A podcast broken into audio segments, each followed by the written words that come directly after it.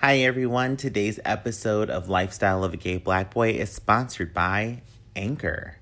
If you're not familiar with Anchor, let's talk about it for a little bit because it's not something that's going to tie you down to the bottom of the ocean. If you haven't heard about Anchor, it's the easiest way to make a podcast. Let me explain. First, it's free.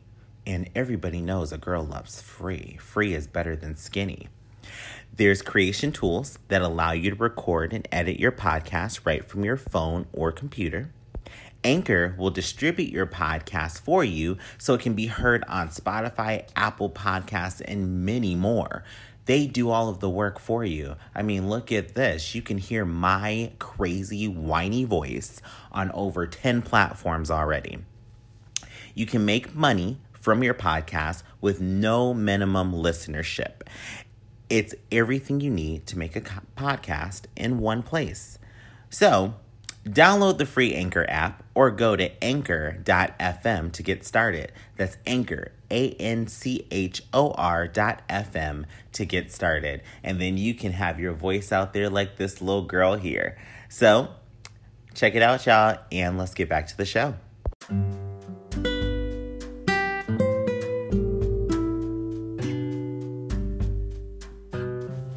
Hello, everyone, and welcome to the fourth episode of Lifestyle of a Gay Black Boy. I'm Andrew Shepard, and as always, I'll be your host. I want to thank you guys all for sticking with me and coming to the fourth episode. I appreciate it. If you'd like to get involved, if you have questions, comments, concerns, topics, anything that you would like to hear talked about, or you just want me to answer something for you, feel free to get in contact with me. You can reach me by email at lifestylegbb at gmail.com. That's lifestyle, G is in George, B is in boy, B is in boy at gmail.com. You can also hit me up on social media, and I'm on every single social media platform as AJ Vandertunt. When you reach out to me on there, DM me, comment on my page, comment on a status, whatever you want. If it's something to talk about, we'll definitely talk about it. Today's episode is all about being gay, black, and social.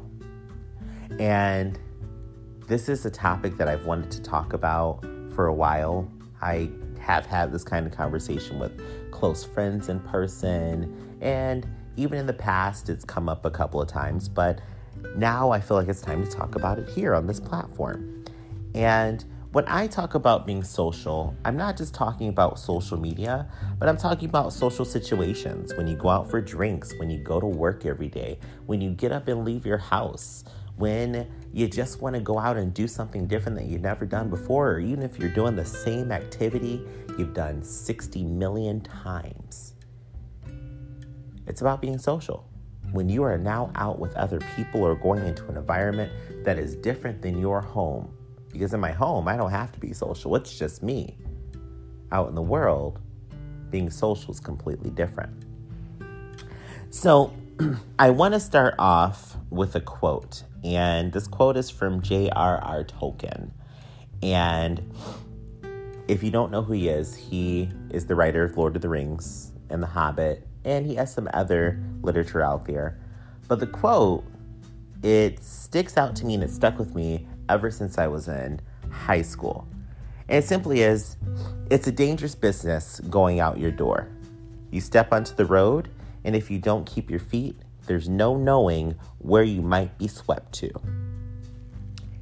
This sticks out in my mind, especially when I'm thinking about being social. And the part of it that sticks out the most is the part of if you don't keep your feet, there's no knowing where you might be swept to. That's huge.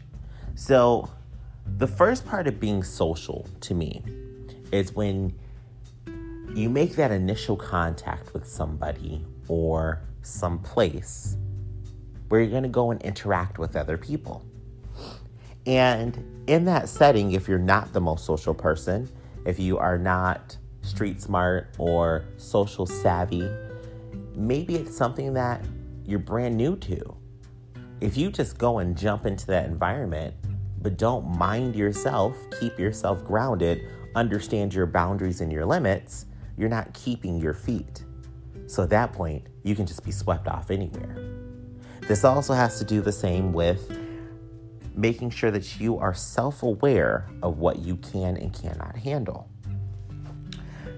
So, this quote means the world to me because I hadn't looked at the world in the manner that I do now when I had first heard it. You know, in the first couple of words, it's a dangerous business going out your door. You know, I think that's something that for myself, and I can say it honestly, I take for granted at times. The act of just getting up and walking out your door, you don't realize just how dangerous that can be. I mean, in my house, yes, there are things that can hurt me, all kinds of shit can happen. But at least I know what's in these walls. When you step out the door, you're stepping into the unknown, and you have to be prepared for that. So, one part of being prepared and being social is how you present yourself to the world. So, presenting yourself to the world, this was something that my mom would always drill in my head, and you know, my grandmother did the same thing. A couple of aunts and uncles did the same thing. A lot of family really was the grounding first behind that. And they always would say, you know, what message are you presenting to the world? So, to start off with myself, I use one interaction that has stuck out with me for the longest time since I was growing up. Now, this was before I really knew what it was to be gay or to be different, um, as some of my family members would have phrased it. But I was on a trip in Disney World, and there was a picture that got taken of me after a ride. I don't actually remember what the ride was, but in Disney World, Disneyland, a couple other theme parks that I know of, you know, they'll take your picture on the ride, and it's never a good picture. I mean, you're whipping around corners at like 30 miles an hour on a wooden roller coaster and screaming your lungs off. Honestly, it looks like you're getting an enema from a cactus. Like, that's the face that everybody has in these pictures looks like. So, the picture, I looked crazy because I was screaming. I was scared to shit on this ride. And my aunt gets the picture. They're laughing about it with my uncles and stuff. It's hilarious.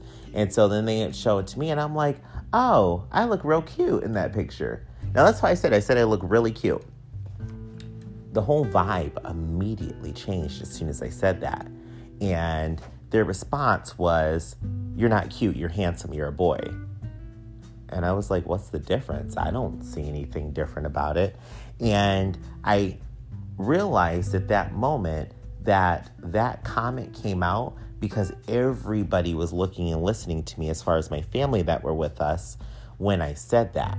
And they felt that me saying I was cute as opposed to handsome was presenting myself to the world as somebody who is gay or queer. Now, still, I hadn't really understood the full concept of it, and I didn't actually understand why this turned into a whole thing. And what's funny is my cousin, who was there at the time, and she was older than me, um, she got upset. And I didn't understand why she got upset. I just didn't get it. I was like, oh, okay, whatever, I'm handsome. To me, it all meant the same damn thing. To her, she picked up on the fact that I was being corrected because my family members had either thought I was gay at the time or were embarrassed that I had said it so loud that maybe other people could have heard. That is my first interaction where I started to understand being aware of what I'm doing and saying around people because of how it's presenting to them. Needless to say, I still had a good ass time, and to this day, I'll still say I look cute. I'm not to change that. Another part of being social and leaving your house and presenting to yourself to the world is how you physically look. You know, how you physically look, your clothes, your accessories, all kinds of stuff.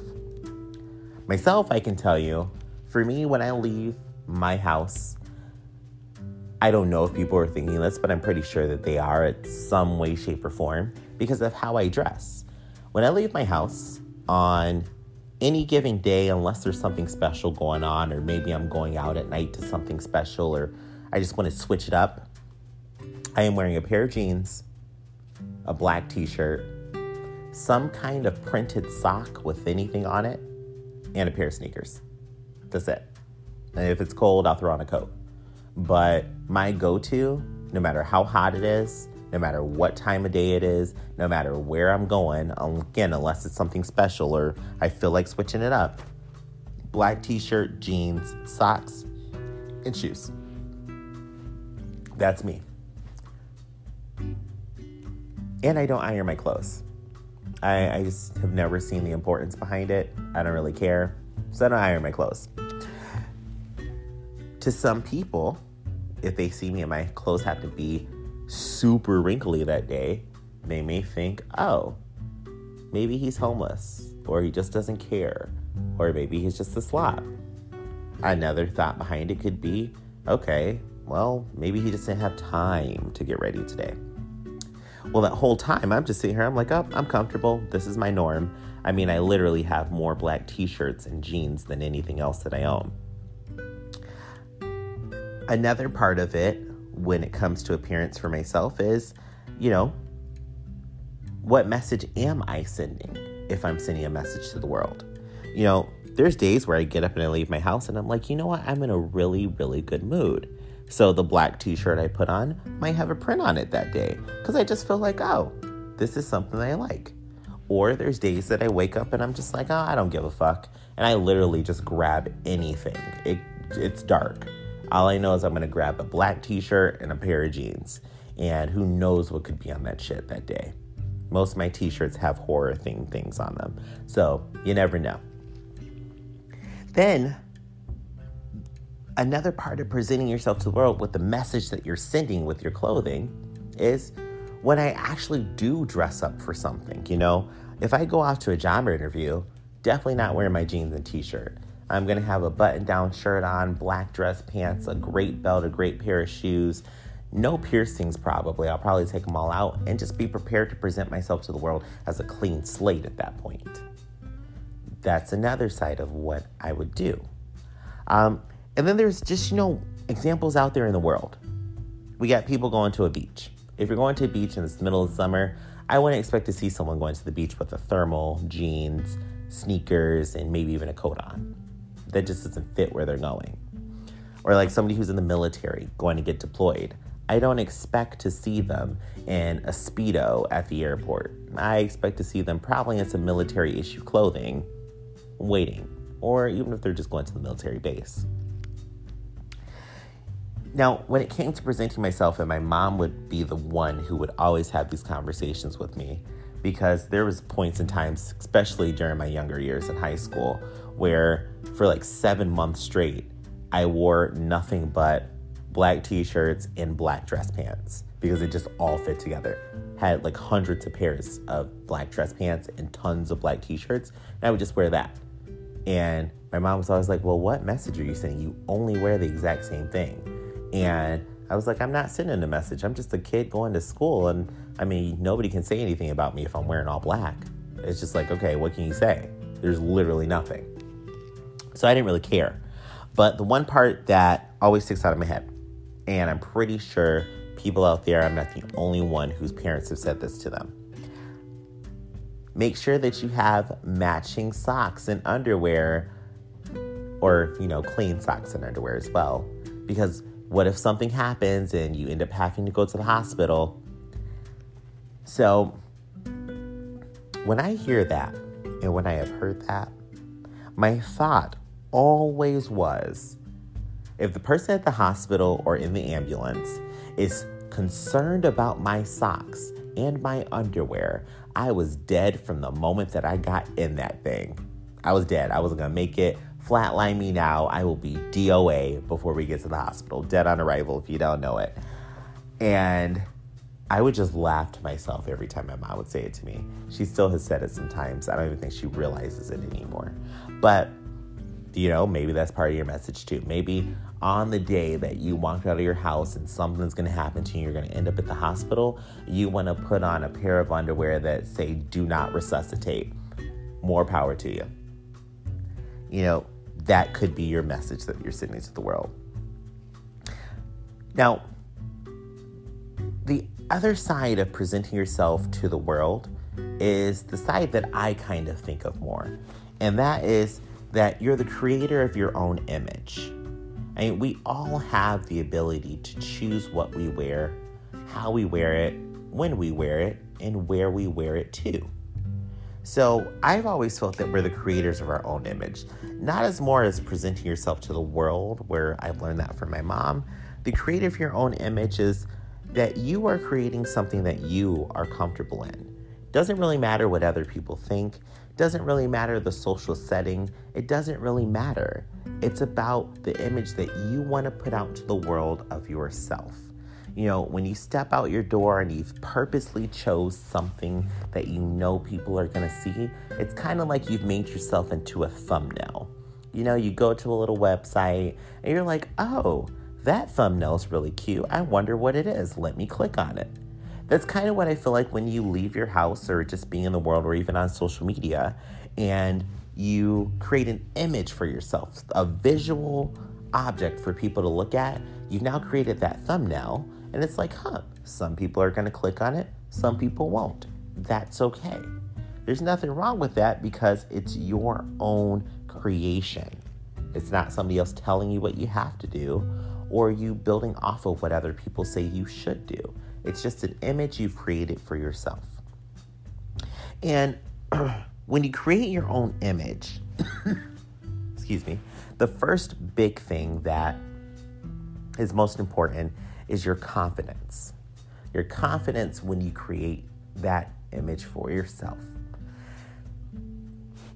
It's hard when you're presenting yourself for something to the world because you know there are going to be reactions from all sides. And the biggest reaction, maybe the hardest to deal with, is your own reaction.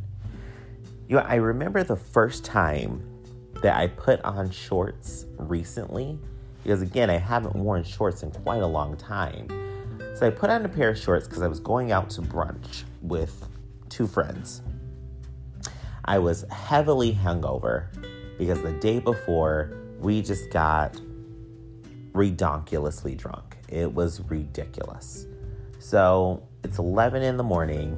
They call me, hey, we're going out for brunch. Throw something on. Let's walk. The restaurant's right down the street from my house. We're all good. I woke up. Well, I was already awake, but you know, I get up after they say we're going out for brunch, and I'm like, okay, I can't find jeans.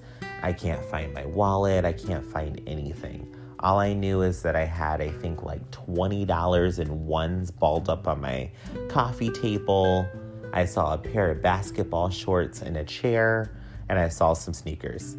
I threw the shorts on, threw the sneakers on, grabbed the money, and just clean walked out of my house. I was still drunk, I'm pretty sure, but getting to the point of being hungover, so none of it felt good. And I was just like, whatever, I don't care. Walked to the restaurant. I looked a complete mess, walked back home, got right back in bed.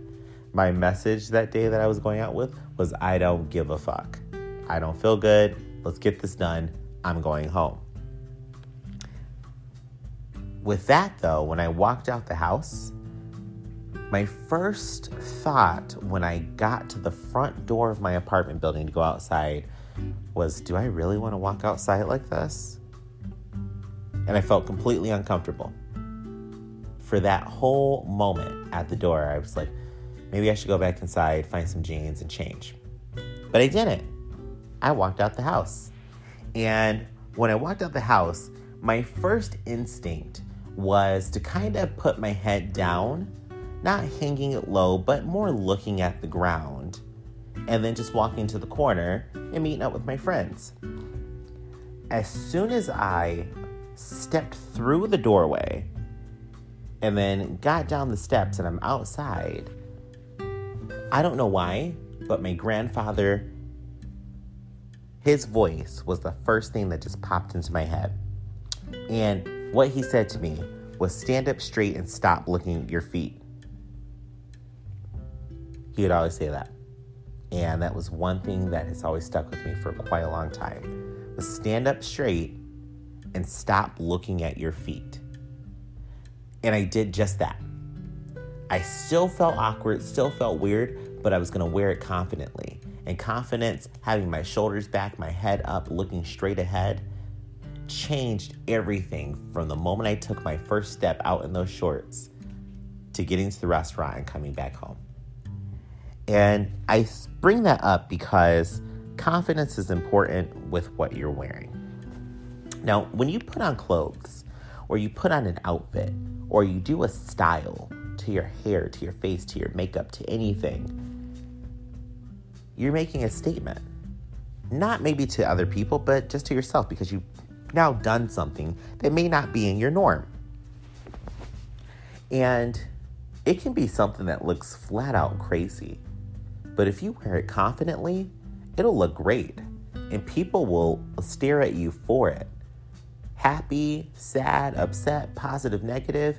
You wear something com- confidently, you're gonna get some kind of feedback reaction, or even if you don't, you'll just feel good about yourself having that confidence. Now, I've walked out my house in some crazy shit.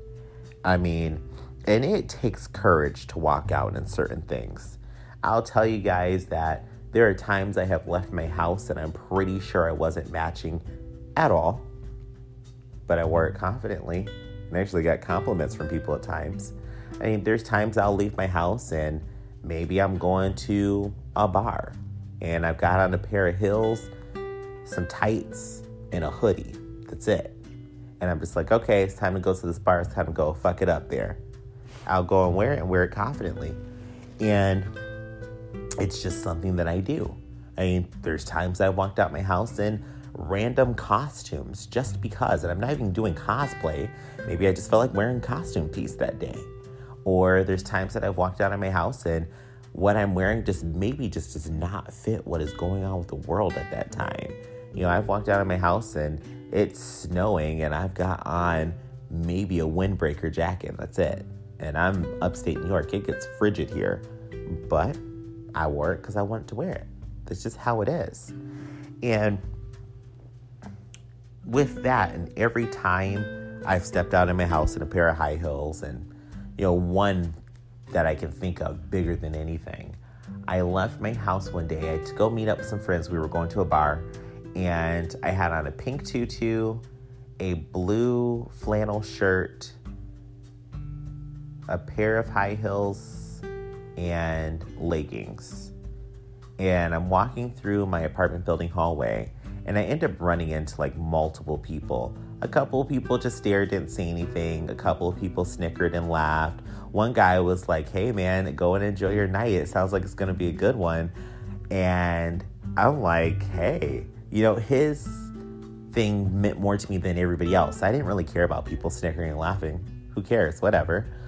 But the person who came and talked to me was just like, yo, enjoy your night because he had something to say that I took in and appreciated more than anything. And the reason why, and this is maybe just me just thinking about it, is the reason why he said something to me is because I stood up straight and I wasn't looking at my feet when he saw me wearing tutu, high heel, leggings and a hoodie, uh, which I think is what I had on. And because I was walking confidently, he felt confident enough to say something to me. So your confidence isn't just you, it actually radiates around the people around you as well. So if you're gonna wear something, whether you're comfortable in it or not, wear it confidently. If you are comfortable and confident in what you're wearing, doesn't matter at all what anybody else thinks when it comes to that. Now, another part of being social and interactions and presenting yourself to the world is your mannerisms. Your mannerisms are another thing. Now, mannerisms have always been a thing that have kind of affected my life because being gay, growing up in the black community, unfortunately, there's a lot of resistance still, and there's a lot of people who just don't understand. So they make comments or homophobic remarks that, if they actually got to know that person, they would see are not true at all. So, mannerisms for me one started with how I talk. The way that I talk has caused a lot for me in my life good and bad, positive and negative. So, growing up in schools, and when I say schools, it's because I've gone to a lot of different schools. Growing up as a military brat, you do travel a lot. So, I had to get used to new kids all the time.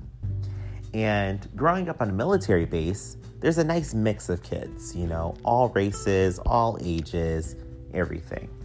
Going to the classes that I went to in school while we were living on military bases, you'd see everybody. When my parents left the military and we actually ended up moving and I started a new school, I noticed something completely different. The school I was going to at that point was now predominantly predominantly black and not very open compared to what I came from when I was going to schools while we were in the military. So, when I had finally gotten to this new school, the first thing that I always would hear, always, doesn't matter who I ended up speaking to, it could be any kid. Why do you talk so funny? You talk like you're white. You talk gay. Now, I had never understood, again, when I was younger, gay and what being gay was, because it wasn't talked about. I didn't understand it, so I was like, okay, I don't get that one. Then the other side of it, everyone says, oh, you talk white. I don't think that I talk white. I just talk like myself. This is just how I talk. But it was a negative in a lot of people's minds when they would say that. So, throughout my childhood, I really didn't talk much in school because after a while it just started to just build up and just turn into just a shit show. And I just didn't understand it. It wasn't until high school where I actually started to speak more, opened up, and got more vocal. And even to this day, people still make fun of my voice all the time. Now, when it comes to my voice, and the reason why I bring that in for being social, presenting yourself, and even mannerisms, is your voice is the first thing people hear from you. So that's another way for people to maybe build something or an idea of who you are, or even for you to say, This is what I like about myself. Now, when I understood that people saying I talked white or I talked gay or I sounded funny, when I finally understood that they meant that as a negative thing, my first reaction was, okay, let me try to change my voice. Unfortunately, it doesn't work. Now, I can imitate a deep voice, I can do that easily. Like, hey, my name is Andrew. It probably sounded weird, but I could do that. I don't want to have to mimic a voice, though. I don't want to have to strain my vocal cords to sound deeper or to sound like I'm black, which there is no sound to being black. Let's just be honest about that.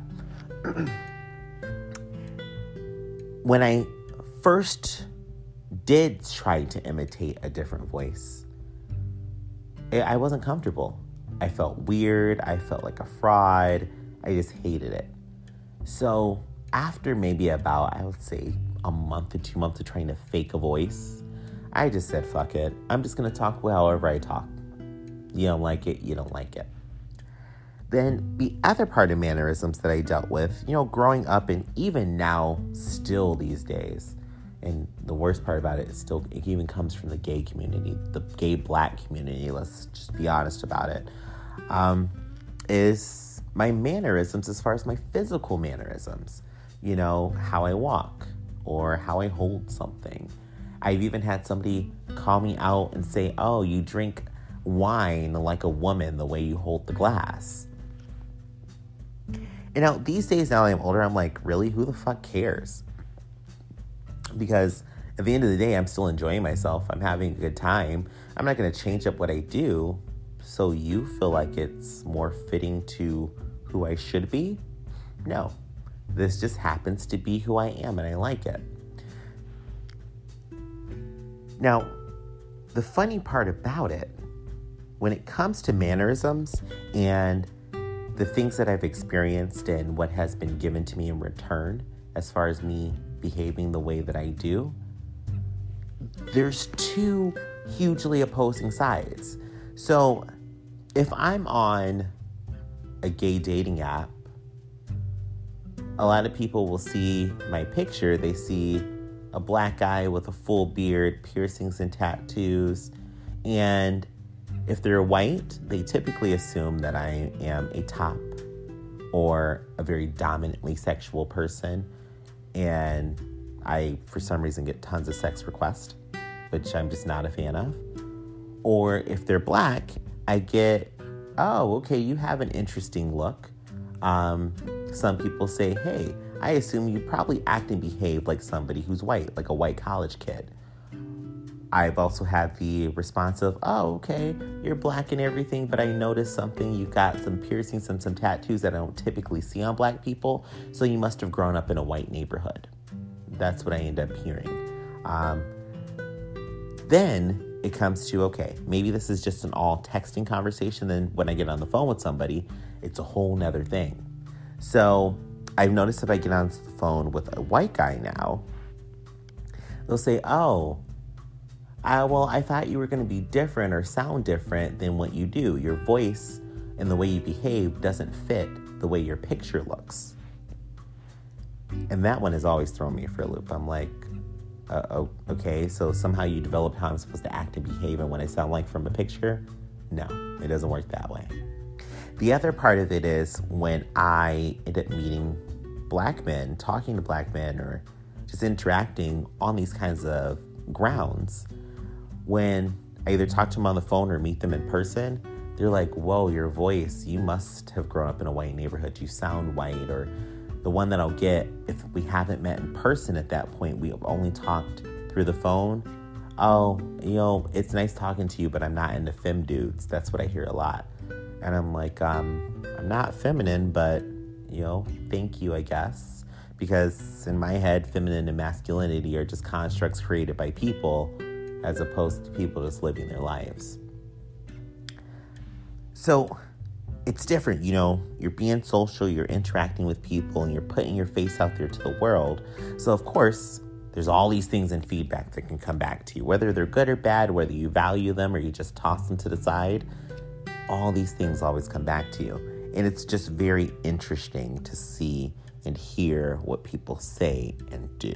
It has always been something that's just captured my mind. Um, you know, but I wish I got something fun when people will look at me. Like, I want somebody one day online or they see me in person, they're like, they walk up like, oh, you must be a dinosaur hunter. Look at your t shirt. Or, you know, they see my picture and they're like, you know what? I know exactly what you do. You are a person who feasts on endangered species. Because of what you're wearing, I know that you ate an albino elephant. Ding, ding, ding. Winner, winner, chicken dinner. I'm all about it. Somebody approaches me like that, I will talk to you for hours. Um, but outside of your mannerisms and the things that are more for you, when you start to become social, there's another layer to it, and that's your social circles that you're hanging out in.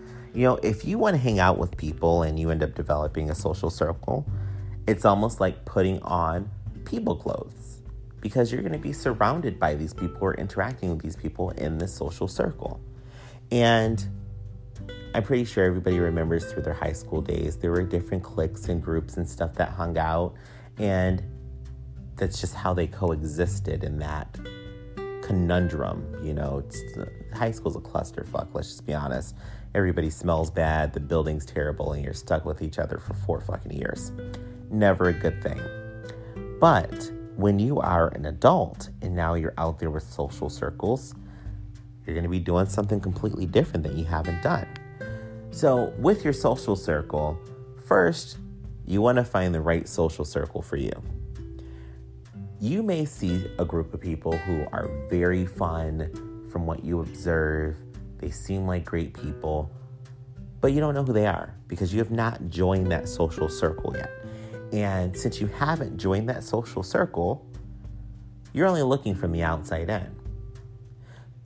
Your first step is to figure out are these people that I can actually vibe with?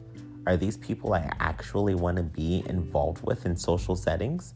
Because let's say you're somebody who likes to just go for long walks. You like to go do things that aren't very hectic, that are unpredictable, maybe very routine.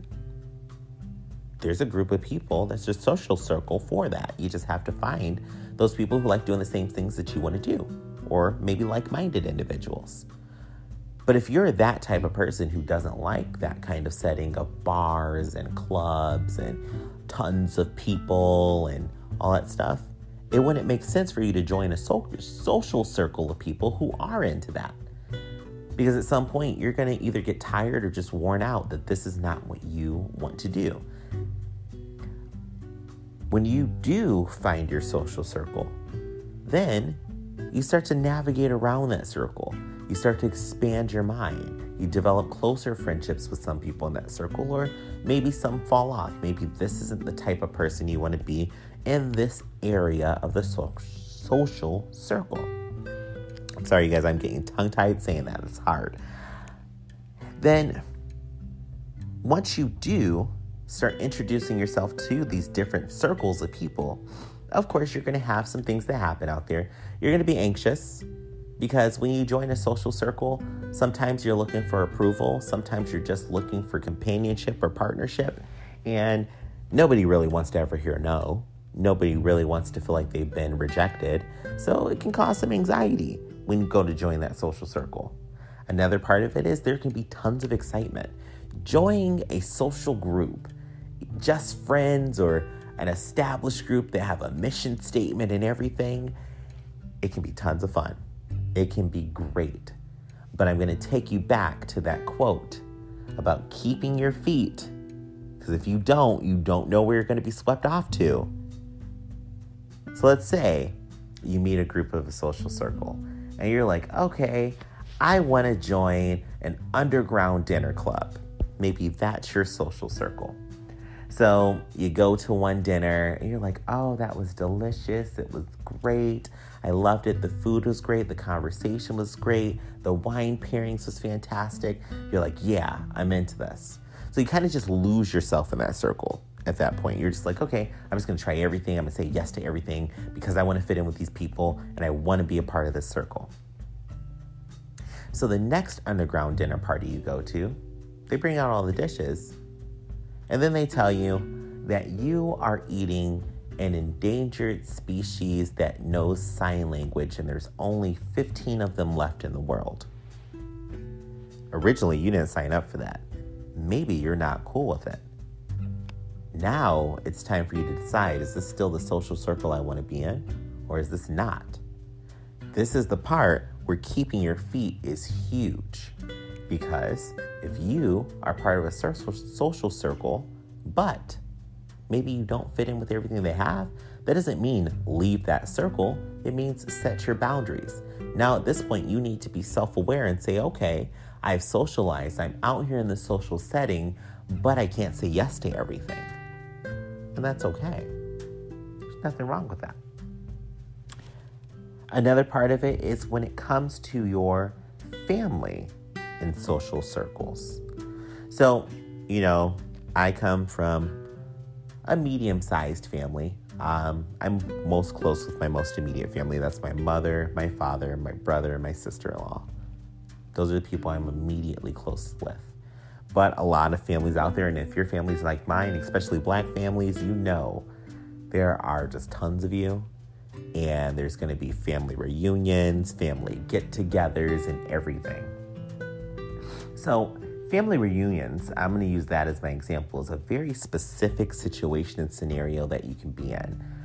And I think of the last family reunion that I went to um, with, you know, of course, my family and I got to meet up with my cousins and aunts and uncles and stuff that I hadn't seen in a very long time. And even in those scenarios, there's nothing but love going on at this event.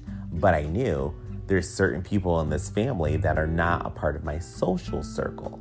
They're still great people, but I know there's nothing that I want to do when it comes to hanging out with them. Not in a negative way, but they are just not the people that I'm social with. I still will be nice and happy and, you know, I love you to the day ends. I'm just not a part of that group. You know, a lot of my family members want to play, well, a lot of the guys want to play basketball at the family reunion. I don't play basketball, I don't do that. In high school, I was a cheerleader for the basketball team. I'll watch basketball at home, but I don't want to play it. I just have no interest. And a lot of them want to keep playing. I don't hate them for it. It's just like, look, most of your conversation and family bonding is going to happen on a basketball court. There's no reason for me to be standing there like a little lost child in the middle of the court who gets past the ball and then shits on himself because he doesn't know what to do with it. It's just not a good situation for anybody. It's very sticky and just not good.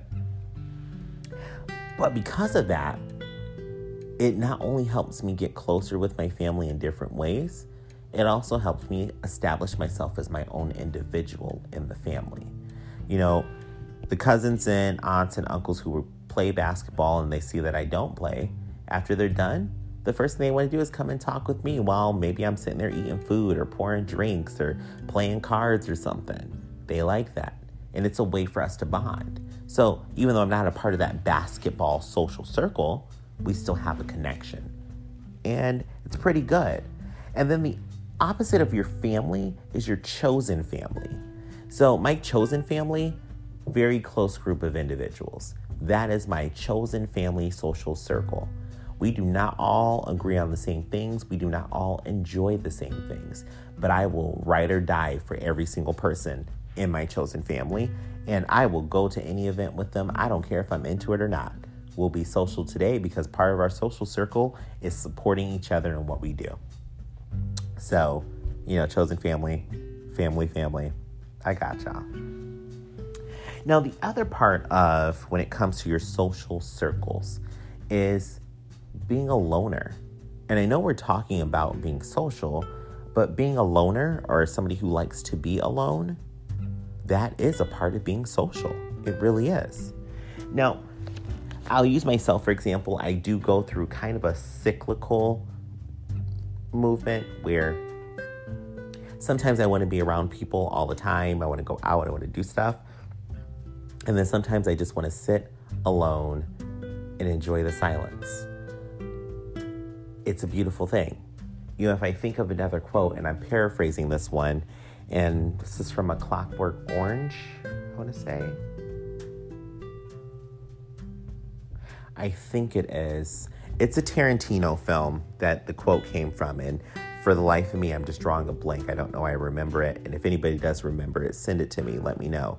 Um, but I'm just paraphrasing the quote, and the quote essentially goes, "When you can sit in silence with somebody and just shut the fuck up and be happy, that is true bliss.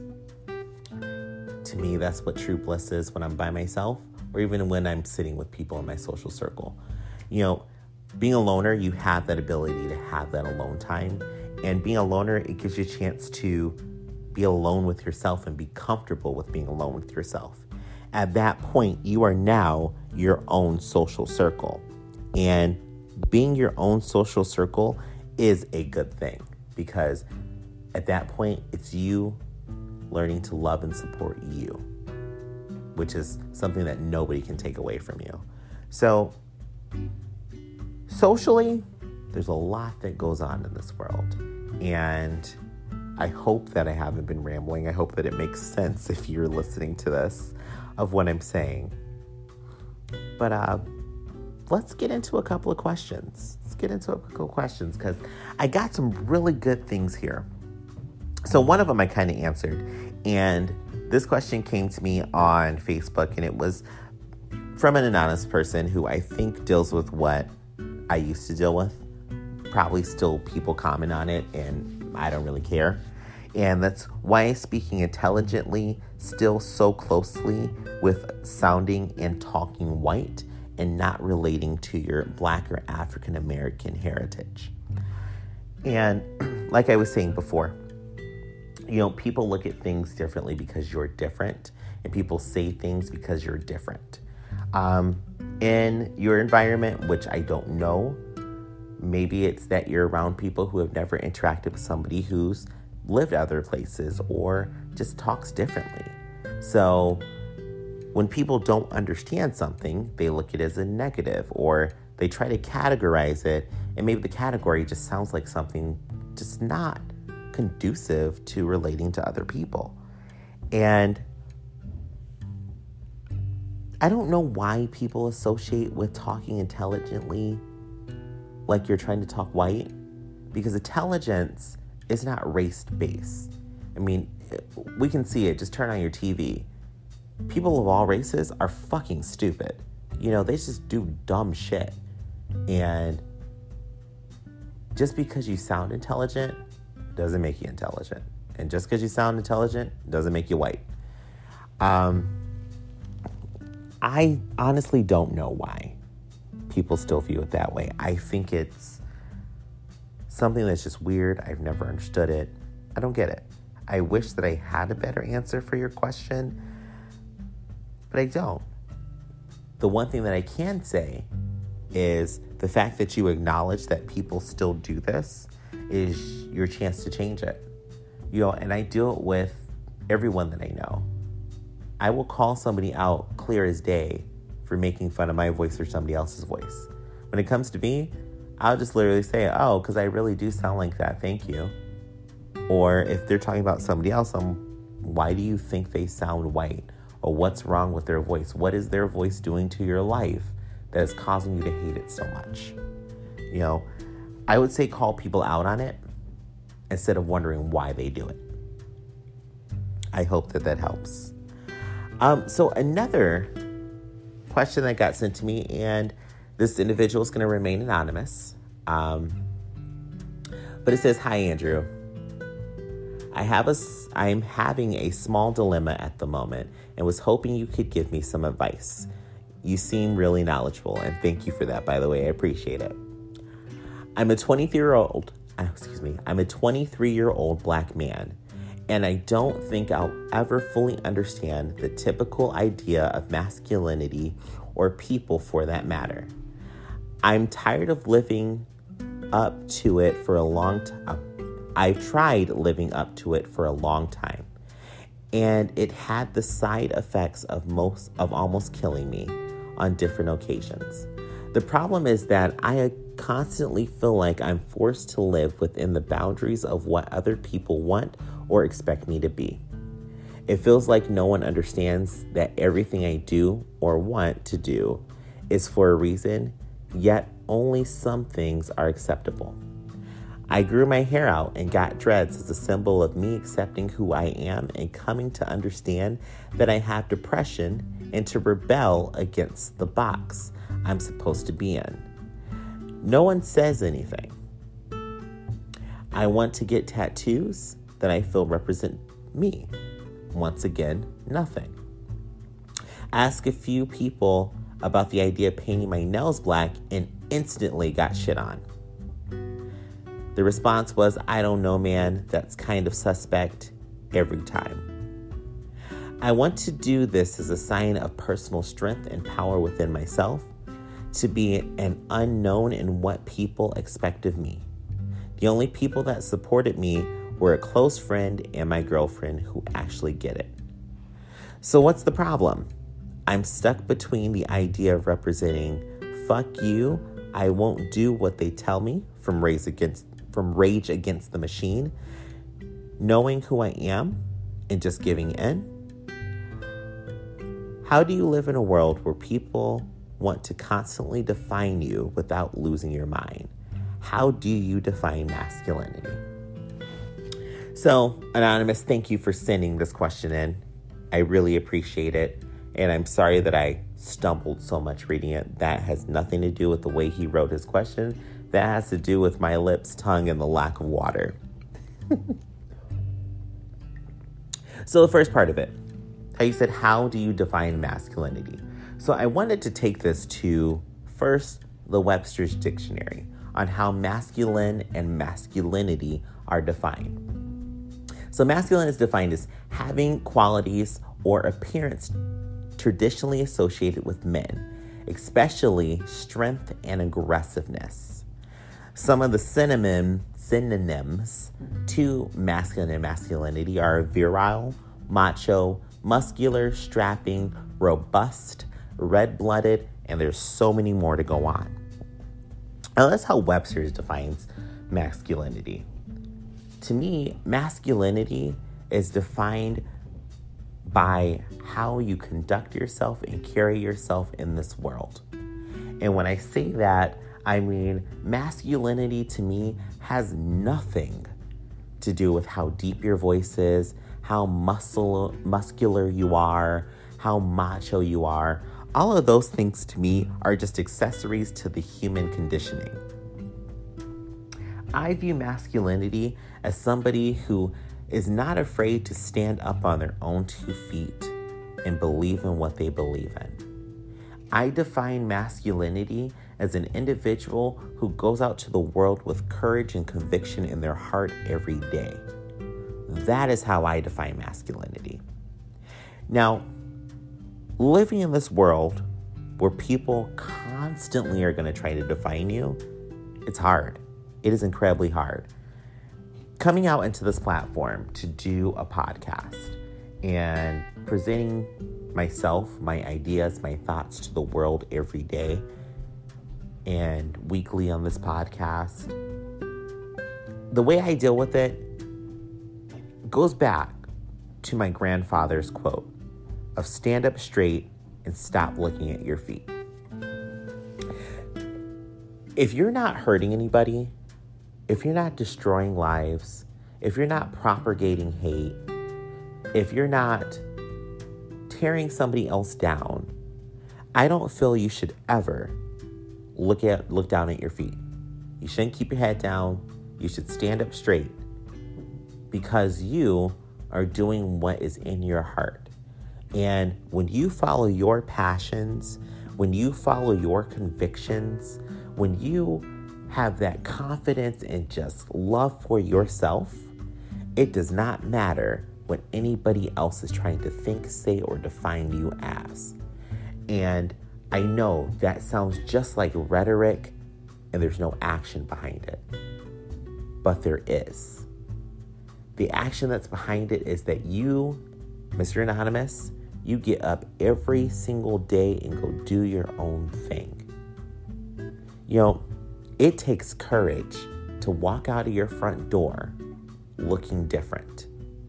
It takes courage to walk out of your front door looking different from the people who are closest to you.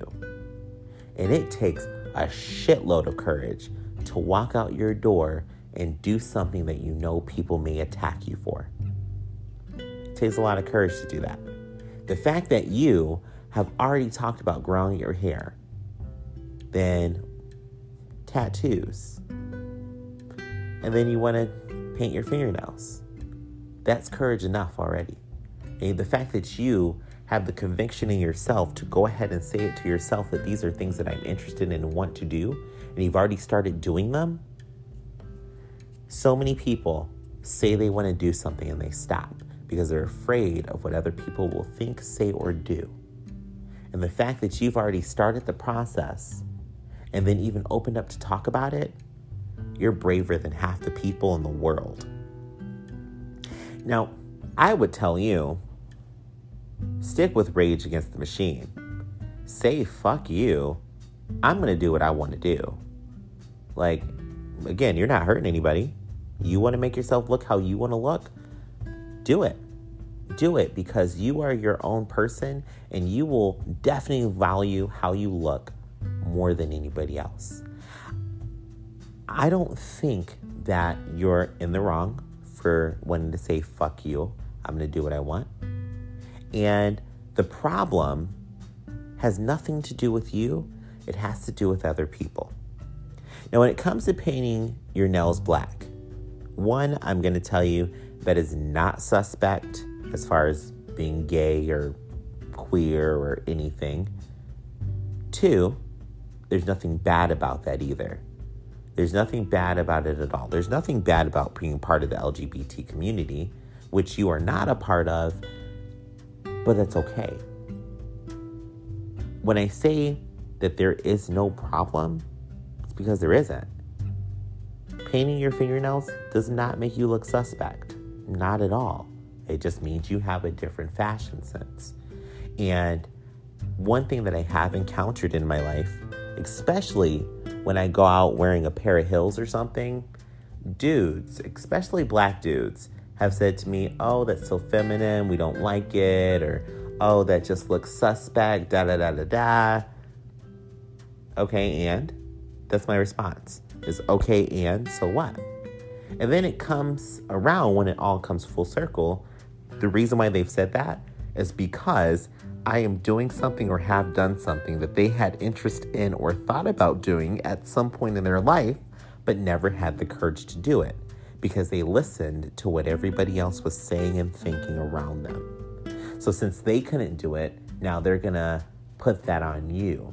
They're gonna project that same feeling that they had on you. Don't let them do that to you. If you wanna do it, go do it. I 100% support you in painting your fingernails. Paint them any color you want. Who is it hurting? At the end of the day, whose life have you hindered or negatively affected by painting your fingernails? That's the one question I always ask myself when I do something. Whose life have I affected negatively by these actions? Even when I made mashed potatoes the other night, you know? Sure, I destroyed the potato people, but I didn't hurt anybody of importance in this world who wasn't giving me sustenance. So, just saying. Do you. Just do you. There's nothing else I can say about it that is good or bad because you're doing you. So, in this world of opinions and ideas, and I include mine in that, at the end of the day, your courage and your conviction and how you feel about yourself and your life is with you. And the confidence and being happy about it starts with you. If you paint your fingernails and you think your friends or people you know are gonna say, oh, that's suspect or you're gay or try to insult you, let them. Let them. Because if they are real friends and real people who care about you, maybe they'll clown you and they'll joke on you for a little bit, but they'll know that this is just an expression of yourself and you're going to do it anyways. And they'll stick around for that. If they don't like it, they can get up and leave. They can get the hell out. You still do you. You know, I support you and thank you for that. That was fantastic. So, we have come to the end, guys, and thank you guys for listening. I truly appreciate you guys listening to this fourth episode of Lifestyle of a Gay Black Boy. I cannot wait to hear from more of you. And if you would like to submit content, questions, scenarios, things you want my opinion on, give me feedback, good or bad, constructive or non constructive. Maybe you just want to curse me the fuck out. Go ahead and do it. Send that over to me at lifestylegbb at gmail.com. Again, that's lifestyle, G is in George, B is in boy, B is in boy, at gmail.com. I'll be sure to get back to you. And then you can also find me on social media, all platforms. I am Ajay, that's A J A Y, Vandertunt, V A N D E R T U N T. Now, enough with the spelling. I don't want to spell anymore. But again, I thank you guys so much for listening. I hope you all have a great weekend, and I will talk to you again next Friday.